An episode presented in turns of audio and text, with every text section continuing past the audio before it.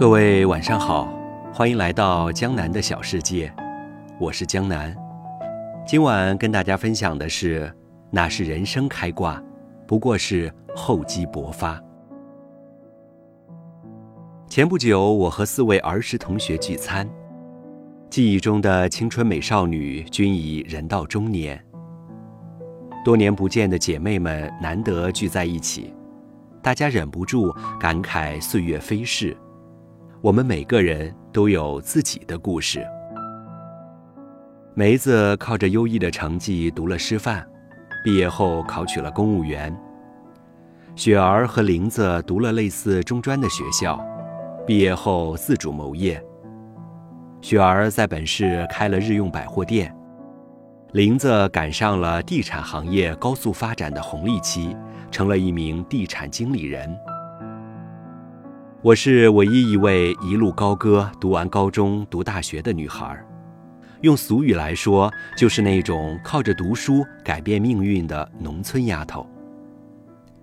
而曹平因为各种原因，是我们当中唯一一个初中未毕业就选择和现实拼杀的女孩。但经过多年的艰苦打拼，她也完成了不折不扣的逆袭。曹平，一个起点很低的姑娘，五年前开了一家中型副食品公司，两年前又开了一家家政公司，在海南省城和本市都有投资。她的朋友圈时常热气腾腾，晒着幸福到冒泡的九宫格。如果用一个词形容他的人生状态，一定是鲜衣怒马。这一路走来，他的人生就像开了挂。人称曹总的他生性豪爽，一瓶红酒下肚，他向我们滔滔不绝地讲起了这二十几年的经历。二十岁时，他怀揣一千块大洋出来打拼，两眼一摸黑。走投无路时，一个做副食的老板收留了他。那时大家拉货习惯用一种叫架子车的运输工具，说白了就是人力车。他的第一份工作就是帮人进货并送货。有年冬天下大雪，他拉着一车东西上坡，路滑货重。尽管他使出了一身的力气，还是被几百斤重的货品拽倒了。他努力爬起来，满头的血水和泥巴，一脸的沮丧和狼狈。被一位过路的大爷看到，老人家招呼路人一起，才帮他推上了坡。他的人生字典里没有“矫情”二字。他说：“这辈子没有吃过苦的人，不足以言人生。”我所经历的困苦绝不止于此，不说了，不说了，以免影响大家的心情。他自嘲着帮我们斟满红酒。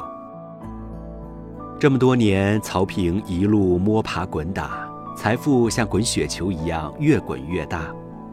他不再为钱发愁，他说：“钱本不是万恶之源，关键看你怎么用它。”多年前，曹平看到一篇报道，被一位女大学生艰苦求学的事迹感动。他第一时间和女孩取得联系，一直资助女孩到大学毕业。如今，那个女孩已经在大都市就业安家，他们保持着良好的互动。曹平的资助成就了一个年轻人的未来。谈笑间隙，我留意到一个细节。就是曹平的那双手，我注目足足几分钟后，提出摸摸他那双结实的手。他笑了，说：“你看这双手是不是不像女人的手？”我摸上去，他的手很粗糙，却刚劲有力。那一刻，我被他瞬间圈粉。他说：“如果年轻的岁月害怕吃苦，不用心做事。”后半生就很难沉淀出有气质的人生，到那时，你困于匮乏，举步维艰，也别无选择，只能苦上加苦。对照梅子、雪儿、玲子，我以及曹平的人生。平凡的我们，就像那一棵棵移植到城市里来开花的树。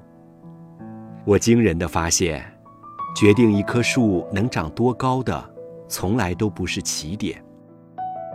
每条生命都有自己独特的曲线，量变到质变，来自长期有效的积累和坚持不懈的努力。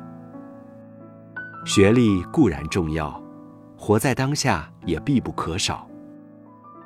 当你看到许多比自己起点低的人成功逆袭，实现了人生的价值，你就会相信，努力奋斗仍有不可取代的意义。每一种成功背后都掩藏着许多鲜为人知的艰辛和苦痛。就像你只看到腊梅傲娇绽放于寒冬，其实它早已积蓄力量，在酷寒中隐忍拼杀多日。想想，如果人到中年，当你在如数家珍的高谈阔论别人的人生，却发现自己身上毫无可圈可点之处时，不免会有几分悲哀吧。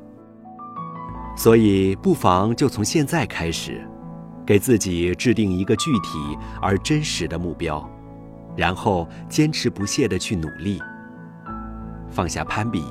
放下抱怨，积蓄力量。很多时候，一个人的成功哪里是人生开挂，不过是厚积薄发。